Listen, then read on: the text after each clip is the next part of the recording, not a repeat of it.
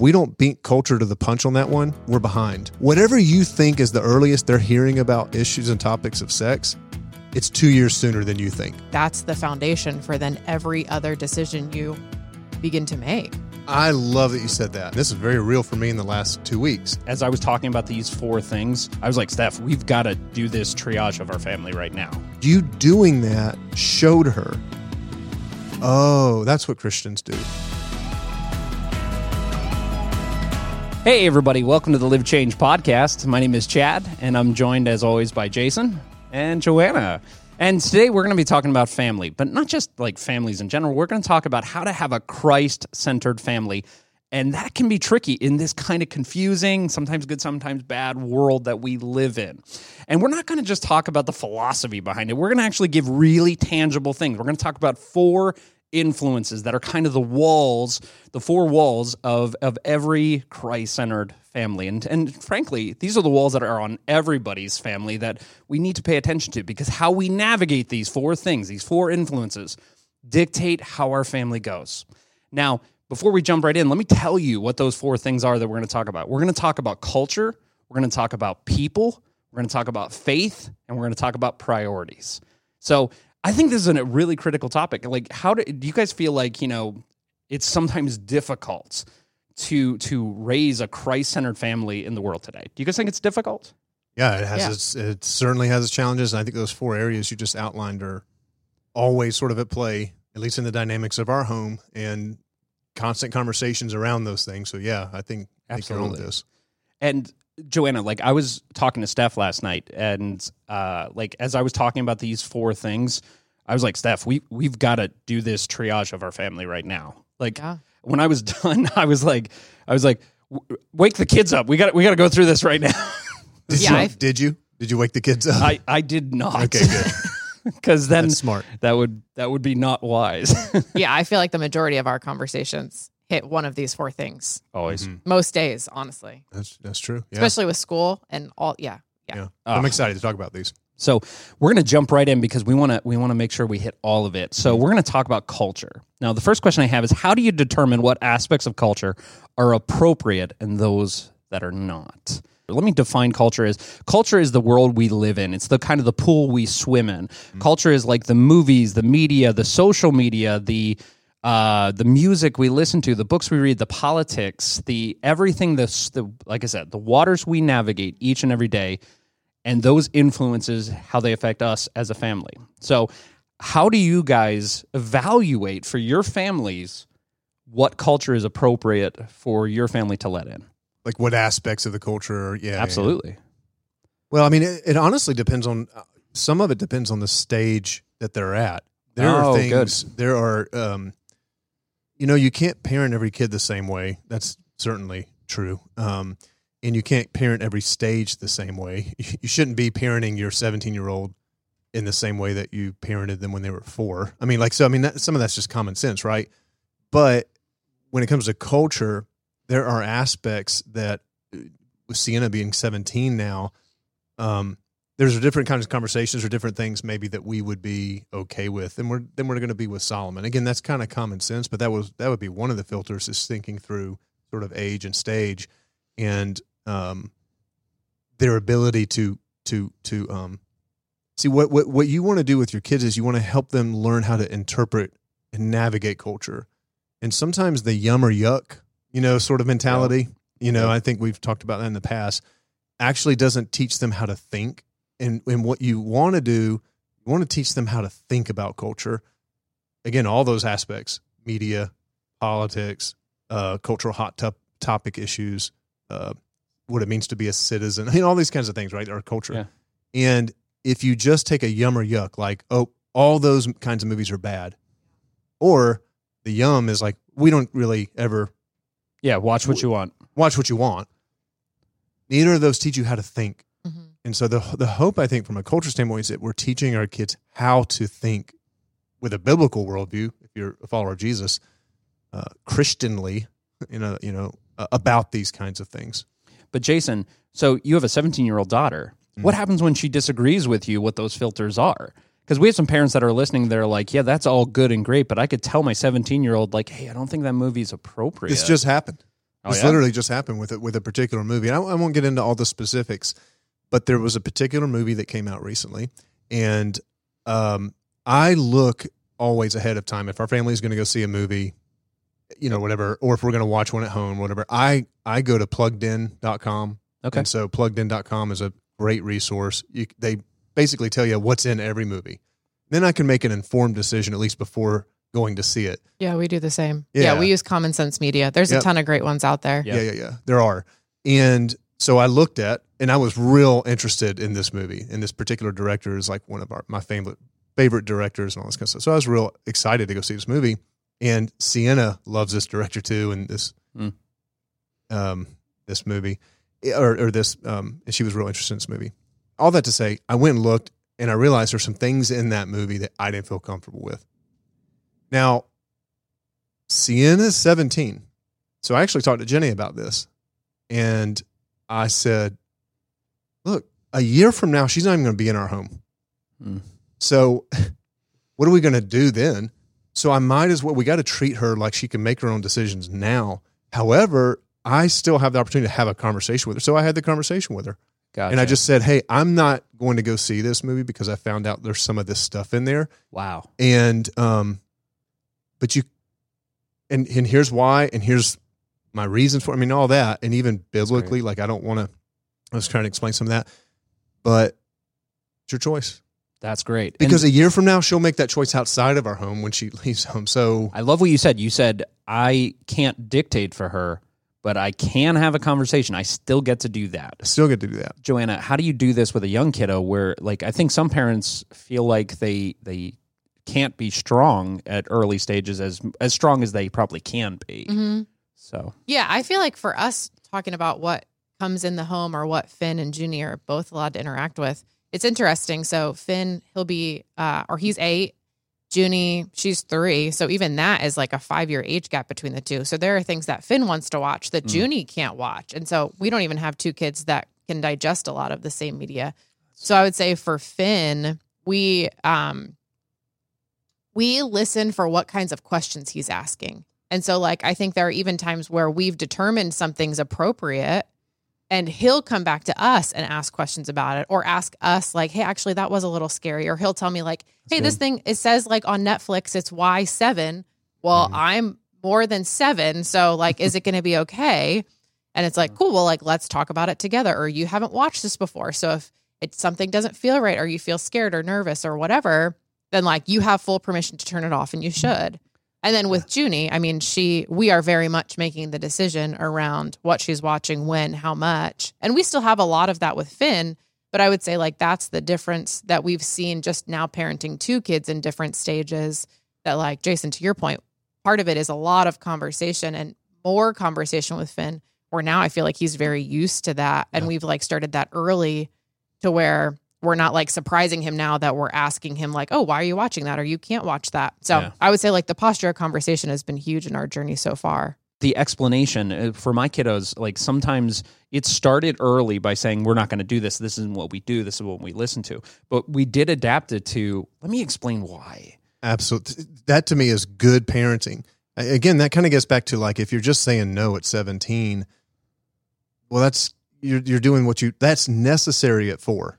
Yeah That's okay. You can be legalistic at four. Don't need to worry about that. But you got to help them to understand why the why behind stuff so later. along that lines bunker mentality now some families have taken up bunker mentality i call it bunker mentality where it's like hey you know something we're going to shelter in place and we're not going to let any culture come in at us we're going to we're to filter everything and you know we're not going to have a tv in the home and we're not going to you know we're not going to be a part of culture they separate themselves from culture not as far as amish but you know like Mhm. but pretty Yeah, yeah. strongly is there a downside to bunker culture or or Mm. is that is there some wisdom in that i don't i don't know Yes and yes. There's Okay. probably some wisdom in that, and there can be a there can be a downside. The wisdom in it is you're trying to be discretionary with what you allow in. Hmm. Like that's just wise. You know what I mean? Like what you garbage in, garbage out, and so there is there are things that Jenny and I just won't let in our home. Now we don't not have a TV, but I mean there are things. So my there is a line at some point you draw, which is we have a TV, we just won't watch this. Some people just draw Yeah. that line here and go, we just won't have a TV. I mean, I understand that. So there Yeah. there could be wisdom. That's not our conviction, but that there there could be wisdom in that. The downside is you don't learn how to think critically about it. It- So that's again, I, would just rather take the approach. I, I, I think I'd rather take the approach that my kids are going to have to learn how to think for themselves outside of my home. And I would just rather progressively move them along the way to be able to think critically about it while they're under my roof. Well, and I would even say, just real quick, like we've been talking a lot about kids. I think there's a lot of self leadership, like even with you and Jenny, how you just talked about what you let into your home and what you don't. Some of that is also for the benefit of you and Jenny. Like there are things Oh. that, like Kevin and I, we will choose not to watch, listen to, That's great. um, because it's like that's also important to us. It's not Yes. like we get free reign and we get to watch whatever we because we've arrived at a certain Yep. age. Like, um, Hmm. so also we've been talking a lot about kids, but I think there's a lot of ag- as on an individual level, you have to decide what And- that looks like too. And that's great, especially if there's a young couple listening that doesn't have any kids right now. If you're listening right now, pay attention because if you shape that culture between the two of you, it will be easier when it's the four of you. I love that you said that. And and so let me let's go back to that. Ex- so again, this is very real for me in the last two weeks. Let's go back to that movie example I was talking about. Yeah. I have to let Sienna make that choice on her own. Mhm. Now I have a younger child, a younger one, not my. I mean, I have a younger one who who could go see the movie, who loves that director and all that kind of stuff too. I said no for him. Yeah. Okay, and he's just a few years younger, but I said no for him. And what I did was sit down and go, and let me tell you why I'm not seeing it Mhm. because that's the convert. Like it has nothing to do with Mm-hmm. it. This is because I want to follow Jesus and I want to. And Totally. my conviction around this is, and I tried to show him. And there are some things that affect men different than women. Like we had all that conversation, Mhm. and so That's good. so again, it's kind of parenting kids. You can't parent every kid the same and, and know your age and stage and all that. So, um, but but but to ex- I want him to know it's not because you're a kid. Mhm. That and I think that's what I'm what I love about what you said. It's because I want to honor God, Yeah. and so that's really independent of because you're because you're seven or because you're Totally. fourteen or because you're seven. Like it's just like I think this is what you know Jesus said. You know, and we talked about some scriptures and all that. So It, there's a difference between walls and fences. Walls, you can't see what's out there, but Mhm. fences, you can still be protected. But like, let me show you what's out there. Yeah, while you're still under my guard. You know what I mean? Like you still can't get there. You Yeah. can see it. You you can see it from a distance, and I can explain to you why we're not going to go there. Yeah. But walls are like you just don't even know it's there. I, you know, I, I think some so much of this is um is open lines of communication and allowing them to talk things out. And I know we've talked about that a lot, like creating a safety place in a safe place in your home. The reality is they are going to face things. You mean you mentioned a few sort of things, right? You're going to have to face a world that sexual ethics may not be aligned with your own um, your your convictions, what you believe is a biblical conviction around, around sexual ethics or identity. I mean, all this kind of stuff, right? Totally. And as long as you are creating the open lines where they bring that up and go, oh, guess who I saw today? I'm confused by that. I don't know. Hey, help me understand this. I remember what you know back in the during the elections, Sienna would come home and she she was like, "What about this politically?" She was like, "I'm hearing all these kids talk about this." We're not trying. We're trying again to help her think critically about it. Well, this side I think thinks this. Have you considered this ang- angle here? Again, I want her to not. Oh, don't listen to them. I'd rather her learn, and I'm keep using Sienna because she's my oldest, but I'd rather her learn how to think. Again, that's the bottom line. I think we've probably made that point. So Do you think that it's wise to introduce topics to them, or just wait that for them to have the questions? it depends on the topic. I introduce sexuality topics to my kids. You know, planting a seed and then watching their face Yes. Mm. and and seeing. You can tell. You got to be real perceptive, but you can throw out a question like, you know, and you can frame it as a question or something like that. Like I, you know, like again, I said with sexual issues of sexuality, I, I just feel like if we don't beat culture to the punch on that one, we're we're behind. And um, and it's whatever you think is the earliest they're hearing about issues and topics of sex, it's two years sooner than you think.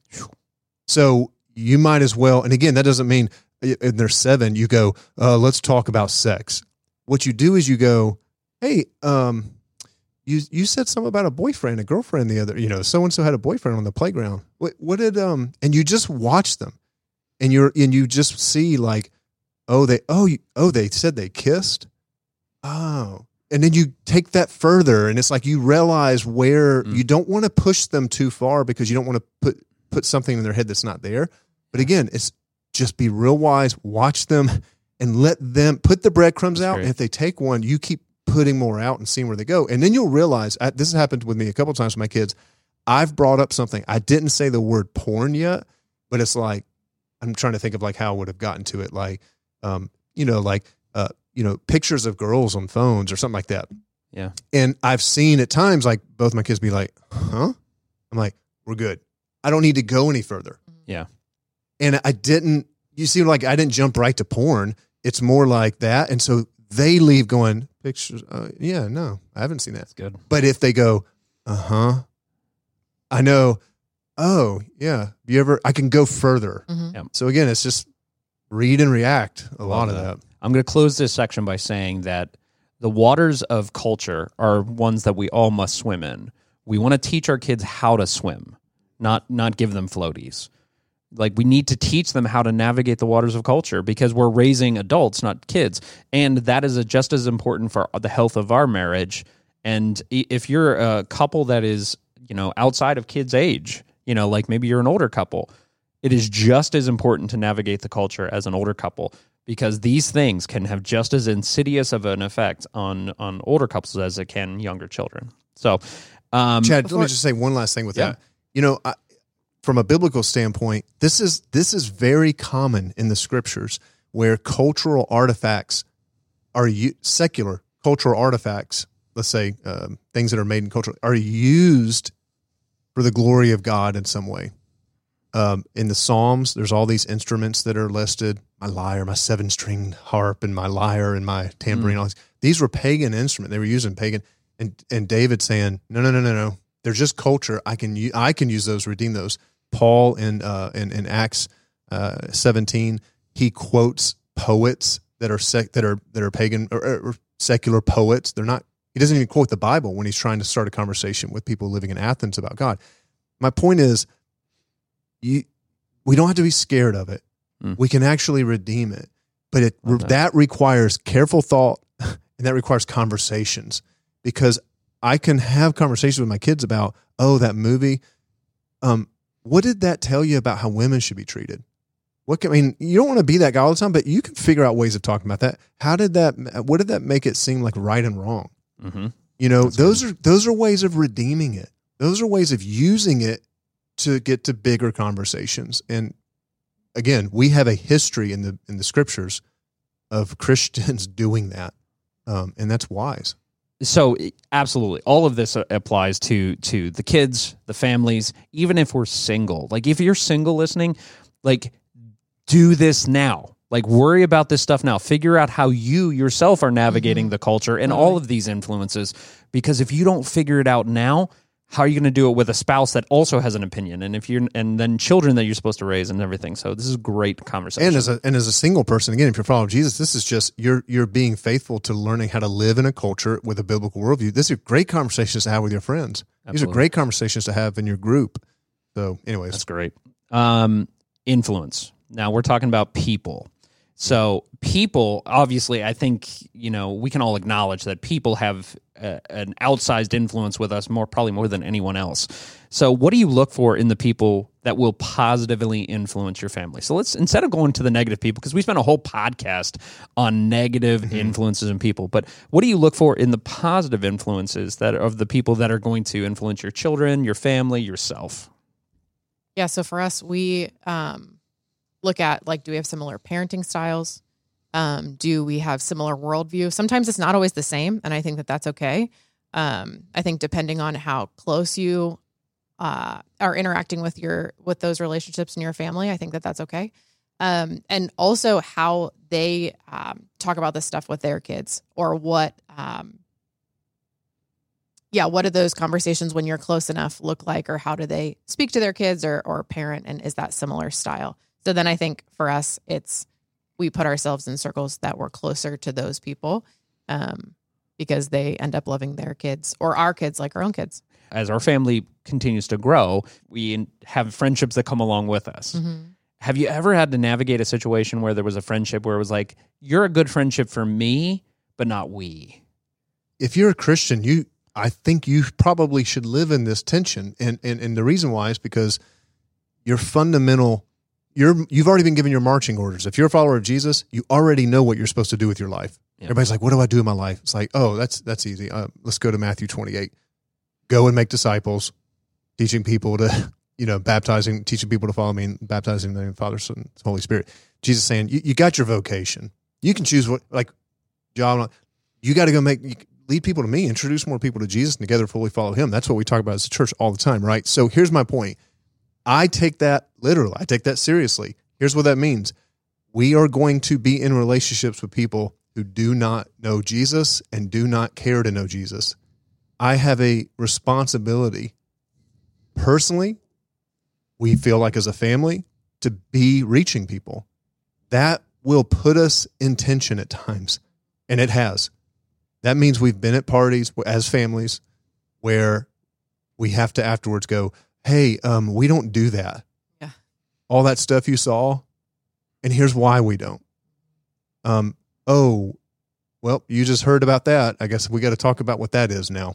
Yeah. That's happened. Okay. That's is part this is part of what it means to be in the world but not of it. In the world is you're gonna bump into this stuff.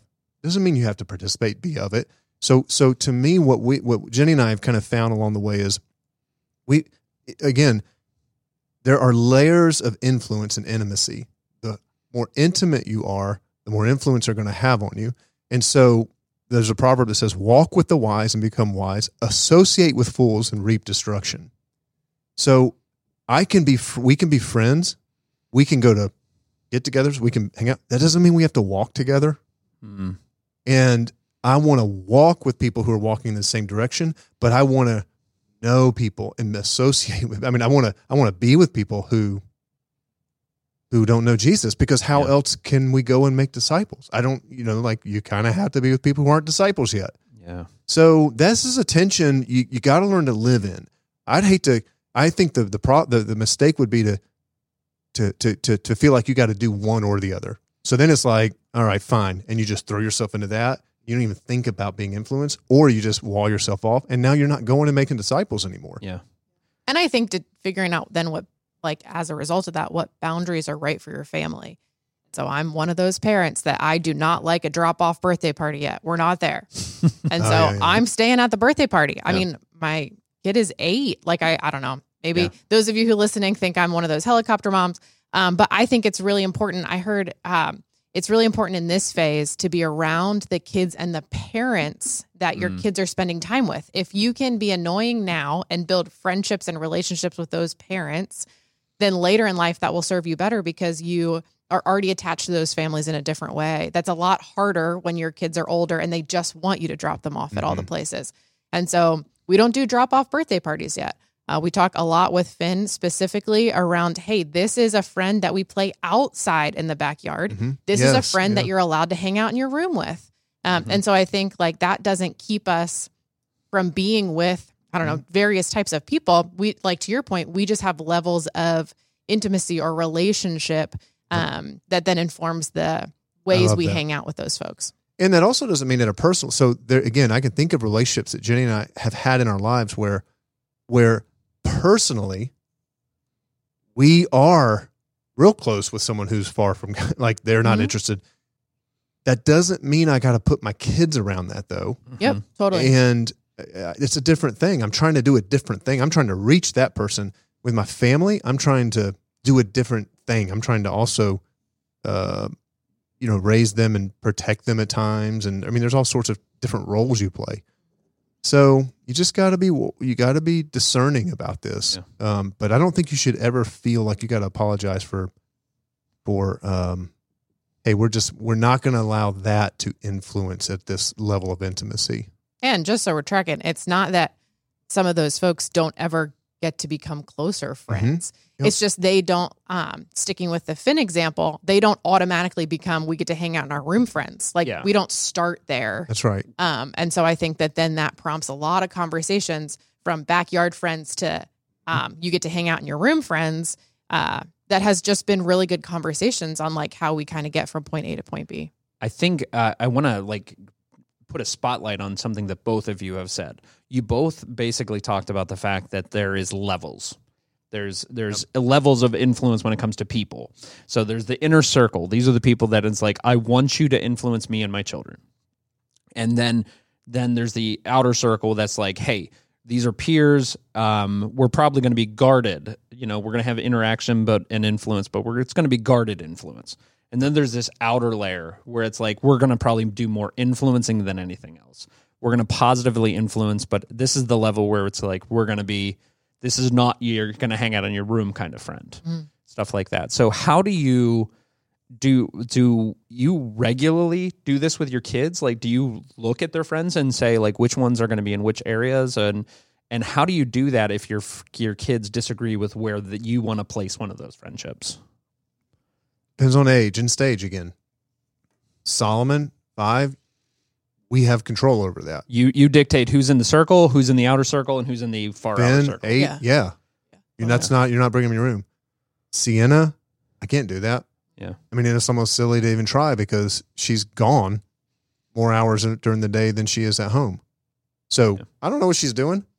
I mean, like, you know, I like every parent likes to think they know, I, but you don't. So, so those conversations with Sienna started when she went into high school. We had those circles of influence kind of conversation, her and I, and just said, Hey, and you're going to have to make decisions for yourself about who you want, but just know the, the, the, the thing you can't determine because Paul says you reap, this is a law of God that Yeah. you reap what you sow, meaning there are consequences to the thing. There's, there are some principles of life that are true as gravity, and you can try to bucket, but you will be you won't be the first human. You think you will be.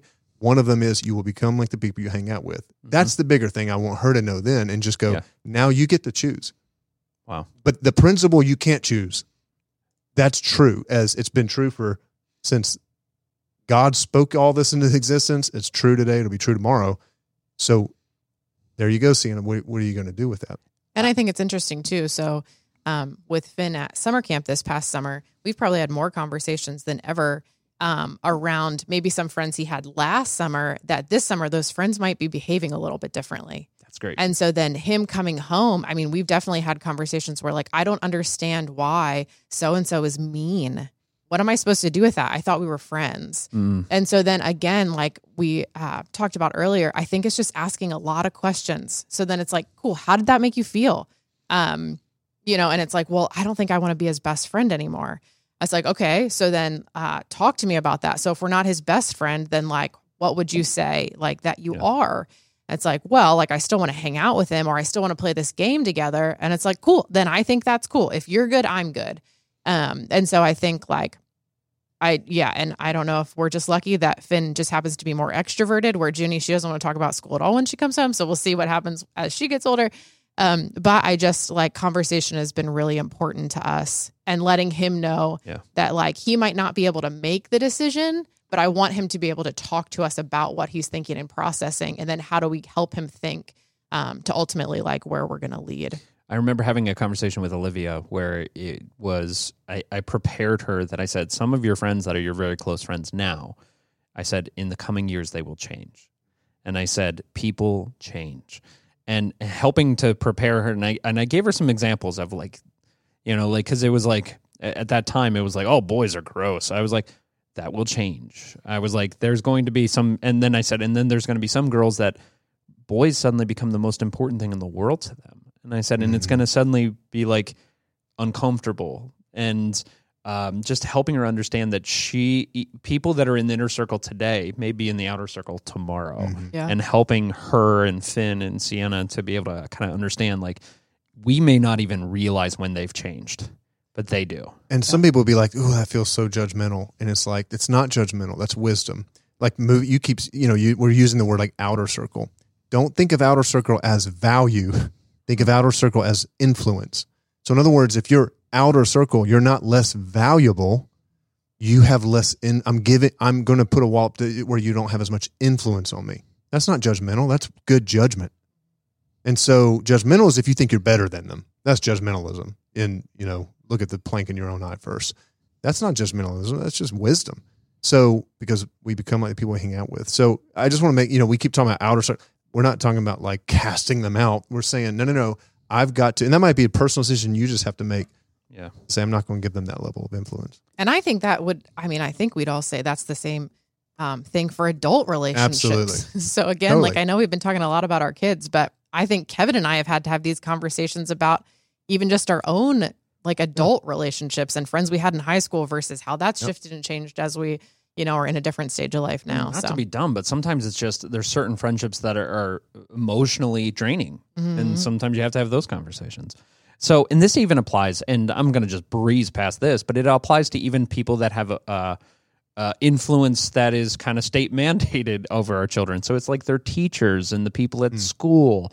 And I think that there's a lot of uh, concerned parents that are like, you know, we we have to know everything that's being taught to the kids, and we have to know every single thing about the teachers. And I think it's probably unrealistic that we'll ever know everything. Mhm. And I think it's it's about fostering and developing those conversations with both the teachers and your kiddo. Like it's like Yep. know it, know the teacher. You don't don't know of the teacher. Know them. Talk with them. Yeah, get yeah. to know them. Uh, support them, and you know Mhm. Appreciate where they're they're they're Yeah. And if you from. fundamentally don't trust that, then you probably need to take them out, out of that school. I mean, like, yeah yeah. but if, it- you're yes. going to do it, you're opening your hands and going, yep, there's a risk uh, we're taking with this. Then you just got to be more engaged. and the and engagement and conversation with your kids can undo a lot. Yeah.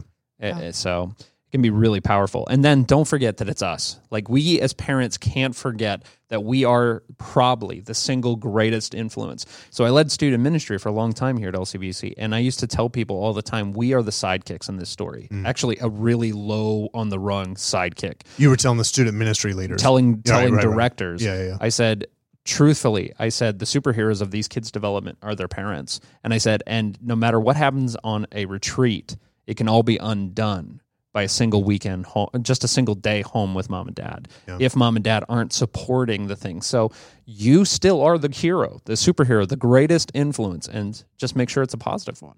and that shifts.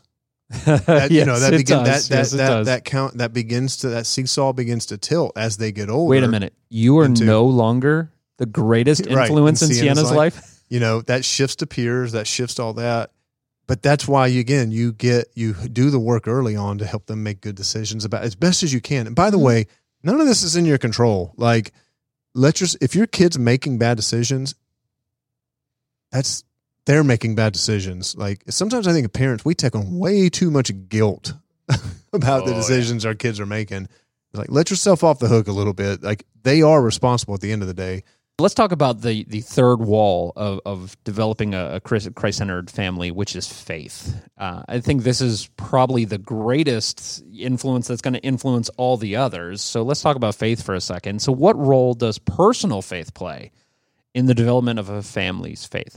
personal authentic faith is is is really important in leading your family and uh, that's where i think i'm trying to stress is the authentic piece is the two steps forward three steps back sometimes that's that's not a problem. As long as you're like processing and let them see the the the, the, the stuff. Personal faith that becomes the show. I mean like we're we're we're leaving our friends and families Yeah. in a really tough spot man if they think that church and christianity is something you put on an act you put on. Yeah. that's dangerous. And I think Yeah, so go much of your personal faith, or even then as a couple, that is what all the other stuff we talked about already today starts to pour out of. Mhm. Like that is where the foundation for then the conversations, for the discernment, for the decision making. Um, you're starting from a place uh, that you're unified in that faith journey, that authentic faith journey together. So I think that's another reason why it's so important. It's like that's the foundation for then every other decision you begin to make. and, and i would just i want to i want to you know i want to make sure we're being real careful here here you know Yeah. it's okay to start small it's okay to do small things on this some of us are sitting there going like some i would imagine some you know people listening right now are sitting there going dude i hey if you just start by just praying with your kid when you put them down you're like i've never prayed just just say Hey, uh, God, thank you for today. Mm, Well done. hmm huge. Well done, Dad. That's enough. That's a great starting. That's a starting point. You see what I'm saying? Like, don't some don't it might just- magnify it. Like, Totally. Some of it might as be as just as simple as saying, "How's your day?" Mhm. Like if that is even the crack of the door to the conversation that you haven't tried that before. Like we actually um even online have an article that it's like 50 questions to ask your kid today. Um and they're real simple basic questions that just get it going. It's not we are not having deep philosophical conversations every day on the way home from school. Um yeah, so yeah, I would agree. Like it does not have to be this giant mountain to climb. It happens in small steps over time. So I'm going to give the premise here of the fact that we can't. So I'm I'm not going to ask the question. I'm just going to state it. We can't give our kids our faith. We can't loan our kids our faith. Mhm. They have to develop it on their own. And the statement I, I've really grabbed hold of is if we if we loan our kids our faith, they never own it, and they're never going to be sad about losing something they don't own. Yeah, that's good. And so, like, if you think about it, like, you don't care if you lose something that's not yours.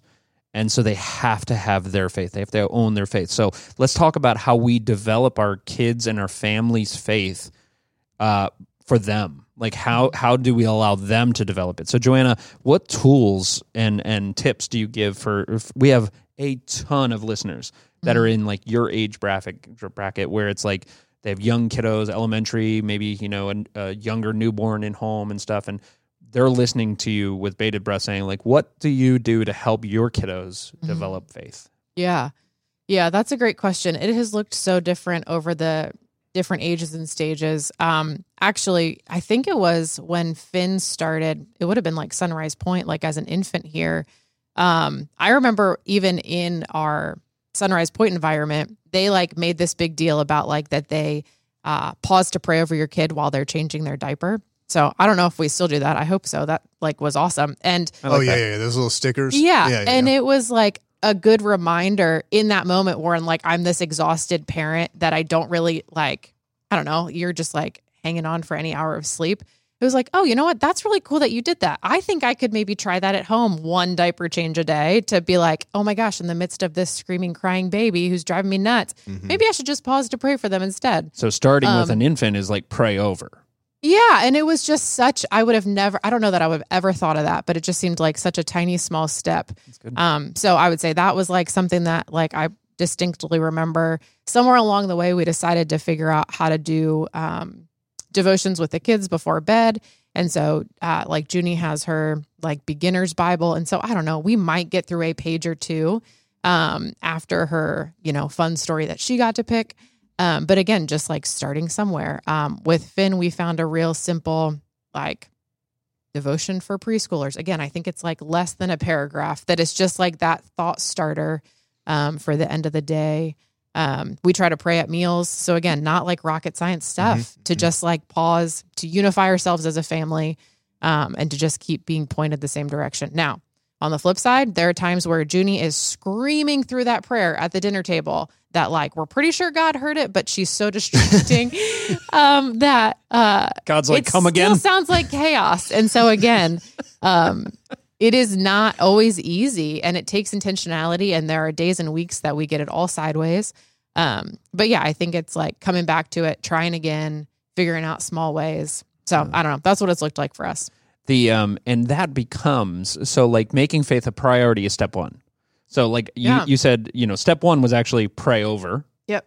step two was you know pray with Yeah, that's good. so J- jason what would you say for like as we start to get to to the older ages it, like where it's like they've got to own it they got to figure it out what do you what do you start to do when we reach those stages Well, I think you set the stage at the beginning with I, I just what I want my kids to know before 10, 11, 12 years old. I'm good if they just know who Jesus is and who they are in Jesus. So one of the things we started with Solomon real early is God made me, God loves me.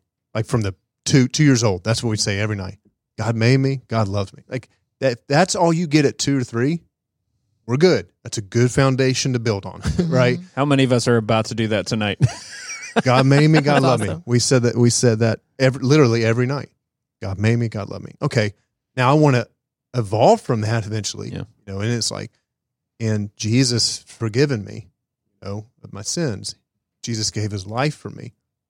If we get to 10 or 11, that's all that, like, like basically who God is and who they are, we're good. Once they move past, and so like for my kids, I'll read the Bible through with them Mm.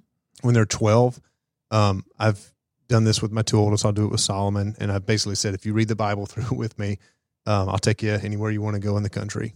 And so we spend the year planning the trip. So that's kind of fun. But also every night we're reading usually about a, maybe a chapter and a half, two chapters, right?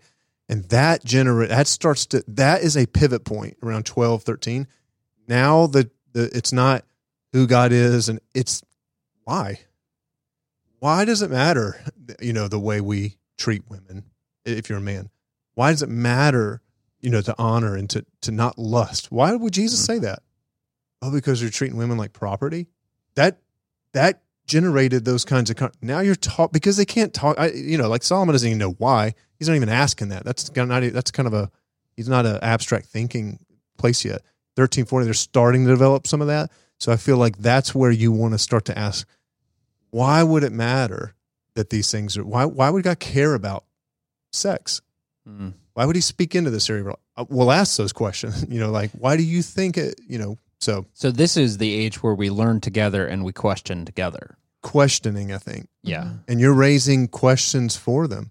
I don't want the first time I don't want the first time the Bible is questioned to be uh, by a professor at college where these questions are asked by a professor Yeah. at college who has no interest who's who's Wow. who's who's going to give one side of the argument and not going to you know there's so I'd rather raise those questions I think under my roof. one of the things I, I do with Olivia, who's going into her freshman year of high school, is um, I'm really honest with my I, I, I as vulnerable as is, as appropriate. I basically just say where uh, where my faith is, and Yes. and I have a conversation about that, and I talk about like you know I messed up. Yeah. Like and, and she was there when I like I had I had yelled at a, a restaurant uh, employee over the phone Mhm. Because he wouldn't honor a one dollar coupon. Not my best moment. Yeah. Yeah, yeah, yeah. And she was there when I was like, I that was not okay. Yeah. like that was that was uh, that Yeah. was not Christian. Yeah. and and I was like, Liv, I'm I'm sorry. Like I I and I called the guy back and I was like, I'm sorry, and he was quite surprised to receive a phone call. Dude, I mean, you, you th- she won't forget that. Well, mean, neither, she neither might, will but- the pizza guy. Yeah. you know? But but do you know what I'm saying? Like this gets back to what I was like. Your family, you're going to see each other at your worst. Yeah. So instead of beating yourself up over that, you just go, But what I wanted to do was make excuses. Yeah. I wanted to be like, Liv that that that was wrong what he did, that he didn't honor the coupon and stuff. But I I had to admit, like and and Steph was looking at me and Parker's looking at me and Olivia's looking at me and I'm like, shoot. but you know what you did? You did two things. Uh, you you you you taught her more about what it means to be a follower of Jesus by calling that man back and apologizing than you could by giving her a lecture on why we should. Like you doing that showed her. Oh, that's what Christians do. And do you see why it's not perfection? It's it's see God is That's right. perfect. We're not. And it's like we we show the kids how we navigate God in our perfect in in our imperfection. Yeah and their curiosity is so fun. Like, and I think also just curiosity has gotten us into just real fun conversations or conversations we didn't even realize in the way that they were thinking. And so, like, I don't know, Junie, like, she fell, scraped her knee. A couple days went by, and she just like woke up and she was like, Jesus healed me. Yeah, yeah, yeah, yeah. And we were like, and so then we got to have a conversation. How cool is it that Yeah. God made your body to heal itself from a boo boo? Yeah, You know, yeah, yeah. and it's like, again, that's like such a tiny, trivial moment, but being able to celebrate who you are, that God Yes. made Right. you, and that He loves you, and that Yeah. He sees you, even when you fall and scrape your knee. Yeah. And so, anyway, I think like even just some of those moments, they're just tiny moments, but being like looking for them, Right. like that's just been really fun. And so, if you're single listening, this is this is also a, a chance to recognize that you're developing your faith for yourself. The the stronger your faith develops in these times, the the more you're taking into future marriage and taking into future relationships. But what do you say to the single person that is influencing the parents? Like so they've become a Christian and they're trying to to help their family become like influence their their family positively and their with their faith. Do you have any advice for them? I, I would do okay. Those it's funny those stages that we talked about.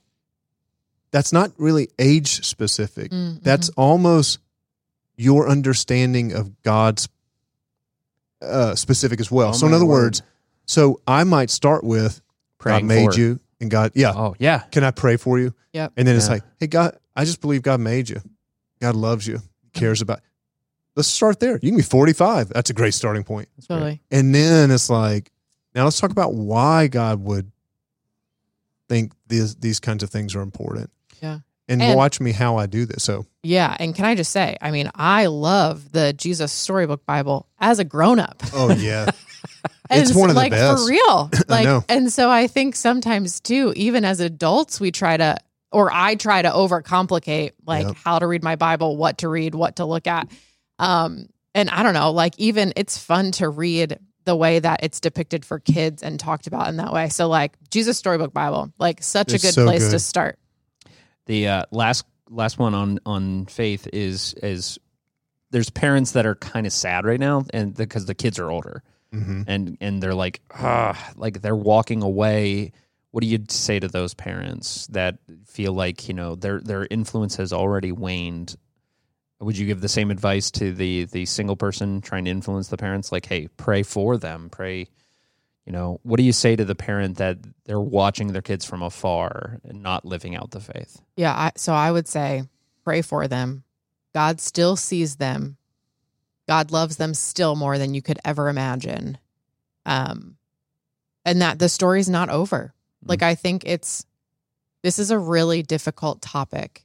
Um, Yeah. and I think it's just such a real topic that it has so much identity wrapped up in it as a parent, whether you passed or failed um, in launching your kid. And so much of that is like, you probably planted more seeds than you can count. Um, and God will figure out what to do with them. And so Oh. sometimes I think um, we can put all of that on us. And God is saying, hang on, I still got them. You don't know how the story is going to end. And so I think you you have to let go um, of that control. And I know, like we've talked about that a little bit in previous episodes, and being okay with Yeah. you did the hard work, um, and maybe even if you didn't, God still uh, can move mountains. it's that whole it's the whole GPS. You may have missed a turn, but God is the God of recalculating. Yeah. So let's talk about priorities. Last influence. So the four influences culture, people, faith, and priorities. Priorities. How do we make priorities important in our family? So, how do you determine what your family's existing priorities are? Like, how do you figure out what your family's priorities are? Because, like, let's face it, most families are not starting from a blank slate, like, where it's like, you know, I've decided to create priorities. They already have them. How do you figure out what they are? The way you figure out what your priorities are is you know what destination you want to get to. Okay. That's always the way you figure out what your priorities are. So you you know, in other words, if you haven't clearly articulated or clearly thought about what's the destination, you take take a trip for a second, you know, or as an example. If I know where I want to go, I prioritize based on the route that will get me. I mean, like my priorities are I want to take this route to avoid traffic. Like it becomes clearer. So if you don't have a clear, so if my priority is I want a family I want the end destination to be a family that knows each other, loves each other, spends time with each other, as an example. Well, I will start to prioritize around making sure that I'm setting ourselves up at least for those three things to happen. Spends time with each other, dinners will become a priority. Mm. Knows each other, questions will become a priority. I mean, so, I mean, like, again, you just back it up. Yeah. Where's the end destination? You need to articulate or kind of figure, and you begin to back up. Your priorities will always line up. Yeah, and here's that. the thing is we will always have priorities. That's it, like not setting priorities is not having is not not having priorities. Exactly. You're going to have priorities. It's just they're going to be whatever is in the moment. yes. Like Mhm. if if if if spending time with a, a as a family isn't a priority, then guess what? It YouTube has become the priority. Then, like, like Yeah. that is the family's priority is like everyone being on the phone or whatever it might be. And I'm not trying to guilt YouTube. I love YouTube. I'm just saying like priorities. If if there's a vacuum, something else will fill that priority. One hundred percent. yeah, for us, being present is one of our family values. And so then we use that as also a decision making filter. I love Yeah. that. And so um, I think I've shared Finn plays baseball. But what we have, so we've decided that yes, like baseball is a great sport. He can play. Kevin coaches. Um, it's a great way for us to also be involved in our community. But we will not, at least in this stage, um, be a family that he's always in a sport. We're always running. The schedule will consume us versus us being in control of the schedule because that competes with our family value of being present. We can't be present if we're all always going a different direction. Um, and so, like, we have a couple of things in place just for our family values that then help fulfill or lead us closer to just those priorities. And you've spoken about your family values in the past. Is this Yeah. something you've written down? Yeah, a couple years ago, we landed on six words for our family. Um, present is one of them, and so it just again it helps us stay pointed in the direction in which we want to go, um, but also just in a way that's unique to us. And so that might not be the same decision making filter um, around sports that you have for your family, and that's okay. Uh, and so I think that it's very much what we believe and how we believe God's called our family in this season. Um, and just in the value set that we have and how yeah we use them as decision making filters for our house Uh, you know, someone's asking right now, Joanna, can I please have your your words? Uh, any chance you might Give be him three. to give them three Well, uh, yeah so or we could put them on the show notes. Like, any chance you'd be willing to share your your family's? yeah values? and actually i think we have an article that'll um, Oh, even great. walk someone towards how to create that for themselves Good. because i just Yeah. think it is so unique to each family but yeah so present is one um, pursuing we prioritize relationships with one another including our relationship with christ so even just even some of the other practices i shared so far today Mm-hmm. around family praying and things like Mhm. that again like work towards that um that and then hospitable like that's another one that's for yeah. us um, not necessarily a physical dwelling but more of a posture um, to be able to Oh, see like others around us um, and just care for them well and also one another and create space for conversation and questions and all that um, so again we don't get it perfect all the time but perfection's not really the goal right it's Yep. just to be pointed in the Just pointing in the trajectory yeah. in which This you want to be moving Now I'm just going to call us out. Like, this is all really great when you have two spouses that are like, we are aligned on priorities. totally I think a lot of families do not have It's a great point. And so, like, what do you say to the family that's like, um, I say that family time and faith time should be important, but my my husband or my wife says no, soccer is is all, and you know that's the priority, or at least maybe they don't articulate it, but they say like through their actions, that's what they're articulating. So, what do you what advice or what do you say to that family that's kind of saying like, you know, what about us? That's a doozy. Uh, yeah, and it's a doozy because it's real. It's it's is something real. that we're we kind of go through. So, what do you say to help the person that is trying to lead a spouse also in reshaping the family priorities? So I think one of um I think one of the things that you can do is remember that it's small steps over time and to control what you can control. Bingo. And so I think in the realm of, I don't know, let's say it's the posture in which you show up as a parent to your kids, that you're going to model, again, regardless of whether your spouse or partner does it too, you're going to model what it looks like to ask questions. You're going to model what it looks like to speak kindly to your kids and not yell. Um, again, perfection's not the goal, but you're going to model what it could look like to pray at the table. Um, It's great. or ask if you can pray at the table. And I think that small steps over time and praying for your spouse or partner, um, yeah, being being able to control what you can control. Um, So, so Joanna, I, I love that you said all that. You know, I mean, there's an aspect that makes me want to ask you, like, could you have all six of your your words without Kevin being on the same page? Probably, probably, yep, but it would be it would be exponentially easier, obviously. totally, But that doesn't mean you can't still be present. Yep. That doesn't mean you can't still, like you said, the pursuing. and Mhm. You can't still model hospitality. Yeah. Yeah. So And I love that. It's almost like just take. You got to have to. You could. You you, you can still know for yourself. yeah. And, take And I could very easily be like, oh my gosh, Kevin's never present. Oh Yeah. my gosh, Kevin's never Yeah. this. Oh my gosh, Kevin's never that. instead of just being hyper focused on, well, am I that? How can I be that? Can I show Yeah. up like that? Um, Taking ownership of what you can totally. do. Yeah. Um, it, and I think for families that are uh, struggling with priorities, time becomes a real stress. Yeah. And I would say, like what Joanna was getting at is like, don't make more great time, make more time great. Mm. And it's like, so Mhm. like if you want to prioritize faith, but you have to go to the soccer game, you're making the most out of that trip in the car. You're making the most out of praying for the, the other team. You're making the most out of every moment. Don't make more time, make more time great. Well, and also, um, sports are not inherently a bad thing Yep. either. And so, also, if you are one of those families that love sports and you know your That's kids are in a ton of We practices and games and all that, um, also celebrate as a family unit that your kids are going on and cheering their sti- their siblings, Mhm. or that like.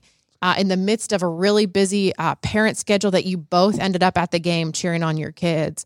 Um, again, it's like figuring out the tension. There's not a right or wrong. It's like figuring out what does that right integration look like? How does that balance happen?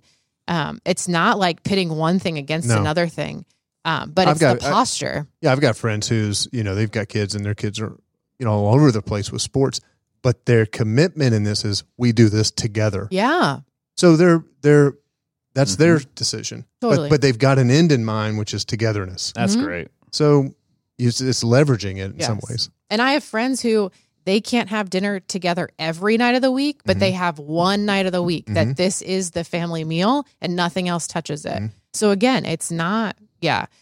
If if you guys hear one thing, it's perfection is just not the goal in any of these areas. It's just knowing where you're headed and how do you get there together.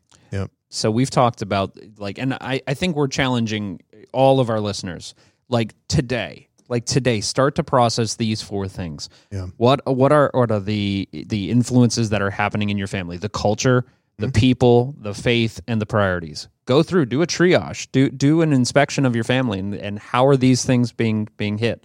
But I'd love to end with grace. Jace, can you tell us like because I don't want to heap one more thing onto families that it's like I already know I'm failing. Thanks for giving me four more things that I'm failing at. Um, where does grace, God's grace play in to kind of close us out? you know the, the grace is like all of these things you know you're going to mess up you're not going to get it right you're going to allow some things to come into your home you regret. I mean i'm, I'm speaking for me right now. Um, you're going to get in a fight with your spouse after you just preached on loving your spouse. Not that that's ever happened.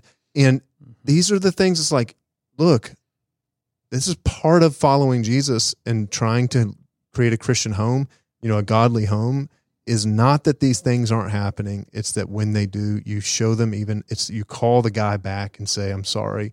It's they see me apologize to jenny. It's the, i mean like this is part so again don't overcomplicate this. Mm. don't overcomplicate it. It's as simple as guys here's our intention. I I want us to be a home that loves each other and loves jesus. We're not going to get that right all the time but we're going to go after it we're going to pursue it and by God's grace, He's going to give us the margin and the room to get to take two steps forward and three steps back.